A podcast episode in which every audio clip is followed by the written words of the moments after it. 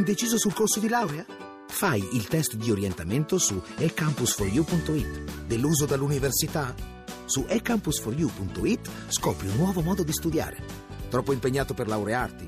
Il piano di studi lo progetti tu su ecampus4u.it. Università eCampus. La conosci? La scegli. RAI GR1 Up in the morning and out to school.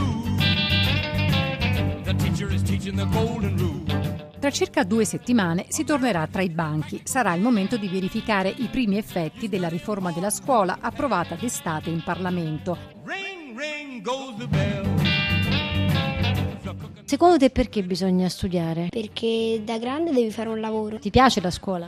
Così e così. Uno su tre nei cinque anni delle scuole superiori abbandona la scuola italiana. Allora la domanda è fare in modo veramente di ridurre questa distanza. right into the slot.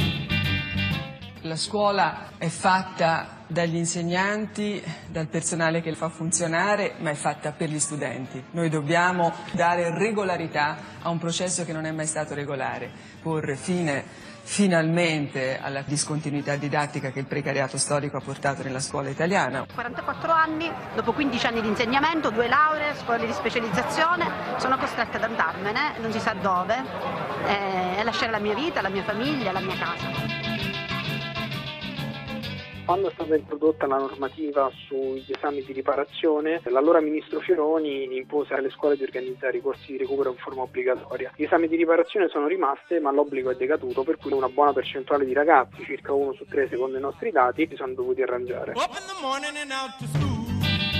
La campanella non è ancora suonata, bisogna aspettare almeno una decina di giorni, ma i portoni delle scuole proprio in questi minuti già si aprono. Al via i consigli di istituto e per gli studenti gli esami di riparazione. Il rischio bocciatura è esiguo, i dati dicono 1 su 20, ma come ha appena sottolineato Daniele Grassucci di scuola.net, la questione dei corsi di recupero non è mai stata risolta. Anno nuovo, vecchi problemi. Il ministro Giannini che sancisce l'assunzione di migliaia di precari, le lettere partiranno giusto nelle prossime ore e gli insegnanti che denunciano saremo costretti a trasferimenti faticosissimi. Ma le luci intanto restano spente su ciò che invece conta davvero. La dispersione scolastica, abbiamo sentito Don Ciotti, resta altissima. I nostri studenti sono indietro rispetto alle medie OXE in matematica, italiano e scienze. Siamo l'unico paese che tra il 2000 e il 2011 ha massicciamente tagliato tagliato le spese per l'istruzione. Scuole fatiscenti, insegnanti vessati e demotivati, studenti che probabilmente sognano una scuola diversa, come sottolinea Daniele Manni, uno dei finalisti del concorso internazionale che premia i migliori insegnanti dell'anno. I contenuti italiani sono eccellenti, probabilmente deve cambiare un pochettino il modo di rapportarsi con gli alunni. Fuori dalla scuola vivono un mondo a colori, molto dinamico, molto multimediale. Portare un po' di questa dinamicità in classe.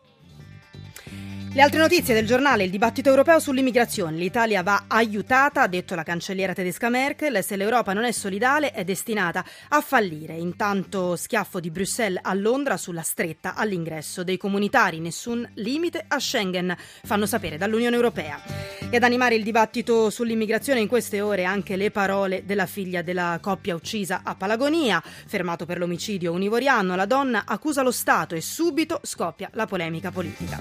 Parleremo anche del primo giorno di lavoro del prefetto di Roma Gabrielli, per gli esteri le nuove violenze nazionaliste a Kiev in Ucraina, la musica, si rimette in moto la macchina di Sanremo, lo sport con la chiusura del calciomercato.